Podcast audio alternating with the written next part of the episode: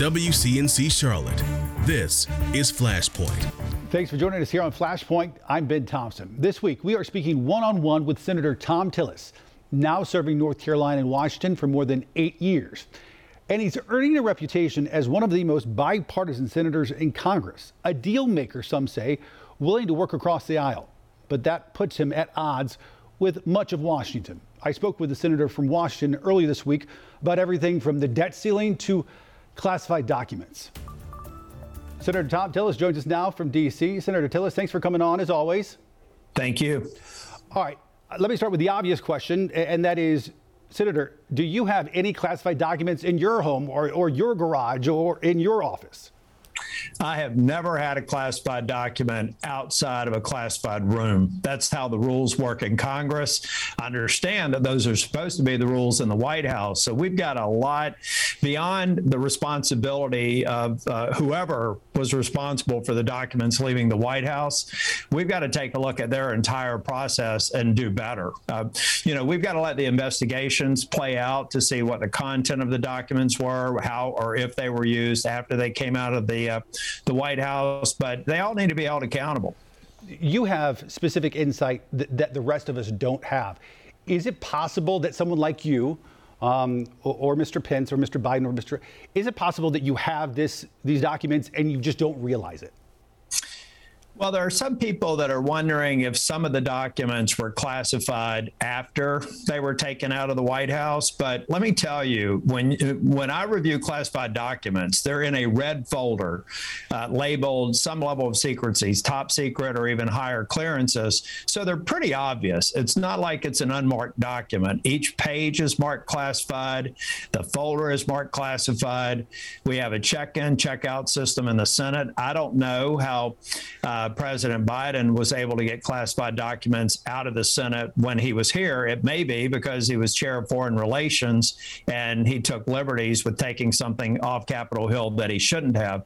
But these are all the facts that need to be documented. The, the, the biggest concern that I have is there is a, an argument for overclassification. I've asked a number of times in classified briefings, why on earth is this classified? I read about it in the Washington Post this morning.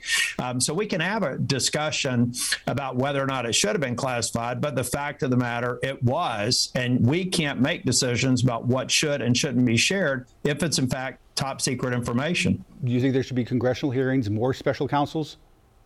I do. I think that, you know, we have a special counsel for President Trump. We have a special counsel uh, for President Biden. We'll, we'll, see whether or not they do something for um, Vice President Pence. But I think that those investigations have to be independent. Uh, the, the, you know, some of the pundits on TV uh, dismissing one and, and uh, upping the pressure on another investigation makes no sense to me. You get to the facts, and the facts lead you to what to do um, based on the, the totality of the information you identify.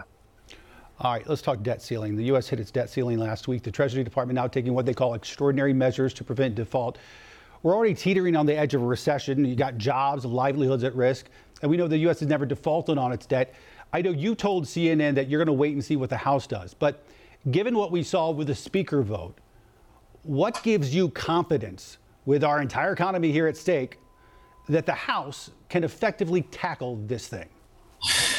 Well, first off, I think that uh, Speaker McCarthy and the Republicans are right to say that we have to bend the curve on spending. The American people need to know that each of them, every living, breathing person in the United States, is approaching about $100,000 debt to retire our current debt, which is which is past 30 trillion now, almost 33, uh, 32 trillion dollars.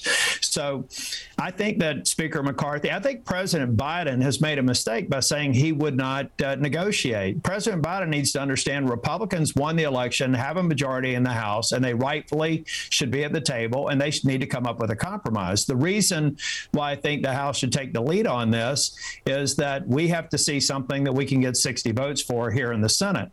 But I think that the American people need to understand that this is critical. We're reaching a point to where our debt is almost uh, it's getting to a breaking point, and a few more trillion dollars could cause disastrous economic consequences. I hope that Speaker McCarthy and the president come to terms that we uh, that we avoid a default, which would probably not really occur until May or June, and uh, and look out for the interest of the American people.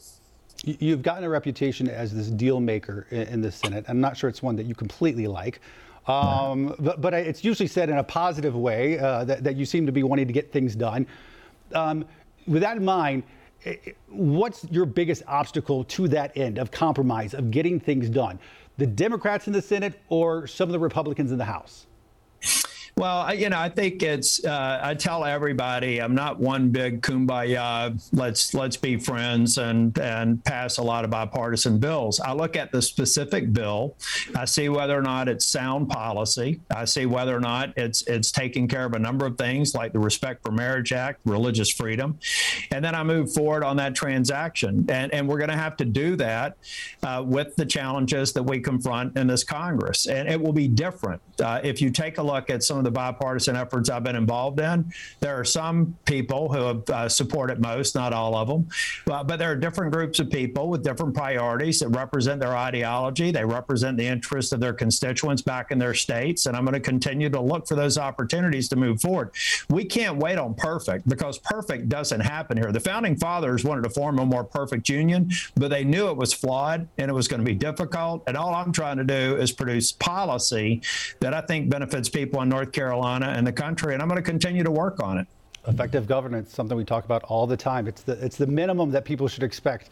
Um, of you all up in Washington. Let's talk immigration. You're recently back from the border. The, why is this? Uh, why is this issue something that people should really care about? And what were you able to see up close there?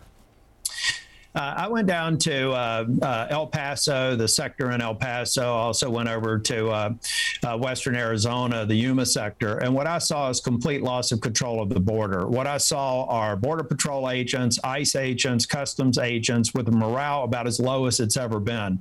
I saw a 12 foot gate that three years ago had 8,000 people cross through it. Two years ago, it had 2,000 people cross through it. Three years ago, last year, it had 300,000 people cross through it speaking more than 200 languages coming from 170 countries. We have got to help Border Patrol secure the border. We do need, and I think that's one thing that my Democratic colleagues finally understood that we have to secure the border. It requires walls, it requires technology. We've got to get our Border Patrol agents back on the line versus babysitting, driving buses, and, and, and dealing with this crisis that we have.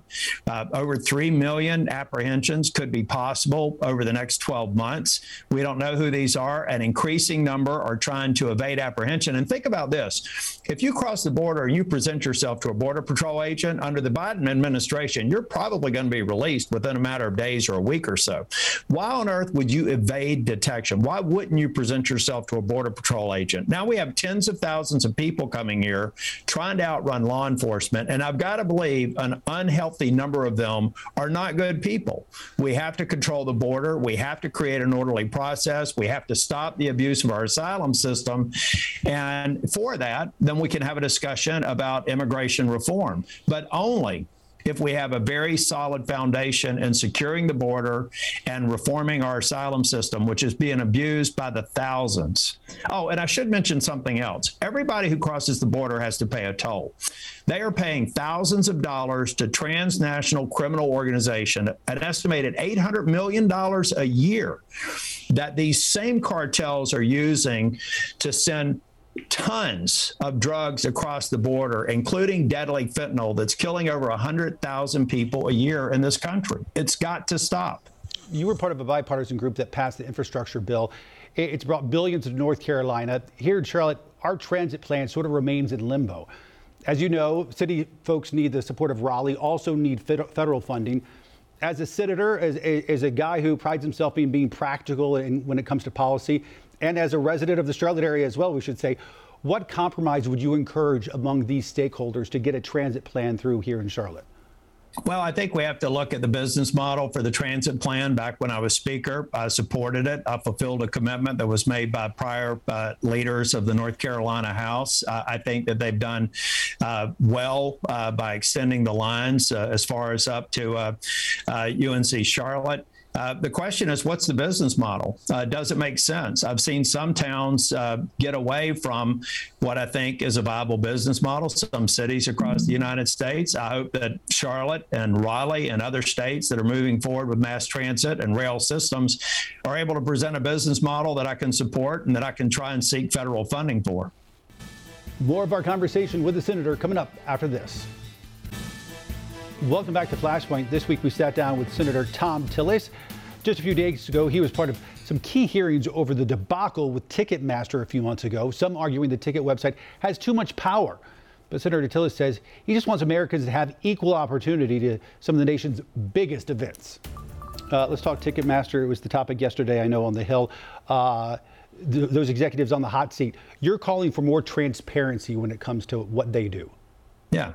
Yeah, I think it's. I think one of the things that can fix this problem without big government coming in and uh, and controlling markets, which I have a real problem with, is just simply be uh, transparent on the front end. We had an, uh, an artist yesterday, Clyde Lawrence, say that he doesn't really know what uh, what the ticket price ultimately cost. He only knows what he told a Ticketmaster or Live Nation what his what his band would like to charge. I think on the front end, it's fair to say a performer should know, okay, your baseline ticket cost is, in his case, it was $30. But what do you project based on your business assumptions, the ultimate cost of the consumer is going to be? And then that artist can decide whether or not uh, that's appropriate. And I, I think that that kind of transparency that can be done without a single line of statute being passed by uh, Congress would go a long way towards resolving the problems. The also the industry has to do a better job of uh, countering these bots that are going out and purchasing large blocks of tickets and scalping them. I don't have a problem with somebody buying a ticket. They decide they don't want to go, uh, or the ticket prices have gone up, so they're able to um, to maybe make money. I mean, some people call it scalping. I call it offering a product that people are willing to pay for. Um, but we have to get rid of the uh, an unhealthy number of tickets that are being purchased by organizations and then been re- resold. I think the Ticketmaster wants to fix that too because their reputation's on the line, but they have to step up their technology efforts to get it done. Uh, let's talk about respect for marriage. You mentioned it earlier. Um, as you know, back in I think tw- 10 years ago or something, um, when you were Speaker of the House, uh, you supported Amendment 1 banning gay marriage. Now, Senator, this is not a gotcha question in any way or, or even suggesting that you flip flopped, but polls show most Americans feel differently about gay marriage than they did 10 years ago or 15 years ago. Are you one of those people? Well, I think first for uh, for my friends and people who have supported me in the past, I would encourage them to read the six-page bill. I would particularly encourage them to read the section that that my office played the most prominent role in, and that was the religious freedom protections that uh, that the religious community was exposed to after the Supreme Court decision allowing same-sex marriage in this country. Our bill simply says if a state, so let, let's assume that that Supreme Court decision is reversed. In North Carolina, it would mean that we would have a ban on same-sex marriage. In other states, we would not. And the whole intent of the bill was to say we're going to let the states decide. Um, and right now, as a matter of uh, Supreme Court decision, it is allowed in every state. But if it were to be overturned, then North Carolina goes back to the policy that was passed 10 years ago. And then they will have to decide whether or not that's consistent uh, with the, uh, the priorities of the people of North Carolina. Uh, we had a we, we had religious institutions who do not recognize same sex marriage, do not sanction it in, in, their Christian faith, who endorsed this bill because they understood the step forward that we took on religious protections. And I think if, if, if you read the six page bill and you talk to some of the Christian organizations who supported the bill, then you're going to find that we worked to make sure that religious liberties, we advanced religious liberties, and, and we did not sanction same sex marriage at the federal level. We've left that that as an issue for the states. Two final questions, uh, both fairly quick. Uh, first, when it comes to 2024, anybody that you are ready to support when it comes to the president? Well, we have to see how the field's shaping up. We, we, know that President Trump is running again. We know that DeSantis may run again. Uh, there are other candidates who are making their way, or potential candidates making their way through Washington. So that's a decision that uh, that I'll uh, take a look at uh, and maybe form an opinion on one candidate or another sometime in the spring. finally, and most importantly, how is your health? Uh, two years ago, you're diagnosed and treated for prostate cancer. We spoke to you at the time. How are you doing? I'm doing fantastic. I've, uh, you know, I've gone back for my PSA test. Uh, I've got a, a, zero or indetectable rating uh, just about six months after my surgery. One thing I would encourage everyone, if you have a family member uh, who has had prostate cancer, young men as early as the, their late 30s, early 40s, need to get the screening, get the PSA test every year. If you're diagnosed with cancer, get uh, get early consultation. Sometimes the doctor will tell you to wait and monitor it. Other times, in my case, the doctor said that you need to uh, uh, p- pick an option. In my case, it was prostate surgery. Fully recovered. I was on a mountain bike six weeks after my surgery, and I'm back to full activity for the last two years, and uh, God's blessed me. And some would say that's the most important part of the entire interview we just did. Uh, that information right there. Senator, thank you. Glad you're doing well. Uh, let's talk again soon. Thank you. All right, more Flashpoint after this. Welcome back to Flashpoint. CMPD sending the message stopping violent crime is a major priority here in Charlotte. Last year, we saw 110 homicides, 72 people charged with murder. This week, police updated City Council on crime here in Charlotte and how recruitment efforts are going as the department is still down hundreds of officers. WCNC Charlotte's Julia Kaufman has those details. Homicides are up in the Queen City, but overall violent crime, according to CMPD, is down 12.5%. The deputy chief points to their gun suppression team and mental health response team as two major wins as they deal with an officer shortage. The answer before might have been to take somebody to jail. Today, the answer is how do we get that person experiencing a mental health crisis the long term care and help that they need. In 2022, CMPD doubled its community policing crisis response team from six officers and clinicians to 12. Plus, it's piloting a team of two mental health professionals that respond to low level calls of service. Deputy Chief Robinson says these initiatives are also helping with response times. The measures that we've taken to improve the 911 situation have already uh, taken root. Amid a vacancy of hundreds of officers, CMPD is hiring civilians to answer 911 calls. Robinson says the officer shortage is a nationwide problem. Across the U.S., resignations were up 43% in 2021 compared to 2019. In Charlotte, 72 officers resigned in 2022, up from 67 in 2021 and 47 in 2020. CMPD hired 151 officers last year. The competition within our job market is tight. While Robinson is proud of CMPD's strides, Councilman Edmund Driggs says the city has a long way to go in reducing the number of homicides. 110 people is not an acceptable outcome for the year. One way CMPD says it's trying to prevent gun violence is through its new crime gun suppression team. 283 firearms seized, 36 of those uh, were stolen firearms that were recovered, which is up 57% from 2021. Robinson says their goals for 2023 are to continue to reduce violent crime and recruit quality officers. In Uptown, Julia Kaufman, WCNC Charlotte. More Flashpoint after this. Welcome back to Flashpoint. This week, North Carolina lawmakers returned to Raleigh with new demand from school districts across the state. CMS leaders approving dozens of changes they would like to see from state officials. It includes issues like the controversial school calendar law, higher pay for teachers with advanced degrees, and allowing retired teachers to return to the workforce full time.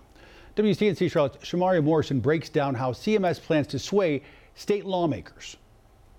Lawmakers in Raleigh have one of the largest impacts on how schools in the state are run. 90% of our of the um, rules and regulations that Charlotte Mecklenburg schools and all the schools across the state have to follow are made in Raleigh uh, what time we have to start school, how many hours of school we have to have. CMS board members will have meetings, send emails, and even visit Raleigh to advocate for changes to laws impacting schools. This is an all-encompassing plan that it is it is for not only students and their families, it is for teachers as well, that we are really seeking to be able to move the forward and, and deal with our staffing issues. I think we got to have a serious talk um, across the state of what we want to do with the calendar law. And you know, I think what frustrates us is the 136,000 students that are in public charter schools, they already get the advantage of take, going to school early and taking their exam for winter break. Not every legislative item on the agenda is about state level law. Some deal with the city of Charlotte and Mecklenburg County. We know that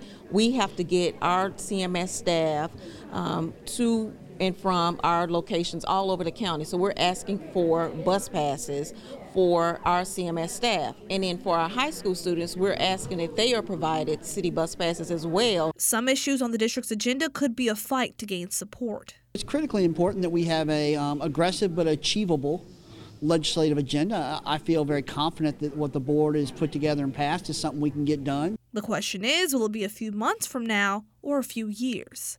Shamaria Morrison, WCNC Charlotte. And folks, come interact with us on social media Instagram, Twitter, Facebook. If there's something you want us to cover here on Flashpoint, a topic you want us to discuss, maybe take a deep dive into it, let us know. And as always, remember to subscribe to our podcast. You can find it wherever you get yours. And we'll see you back here next weekend.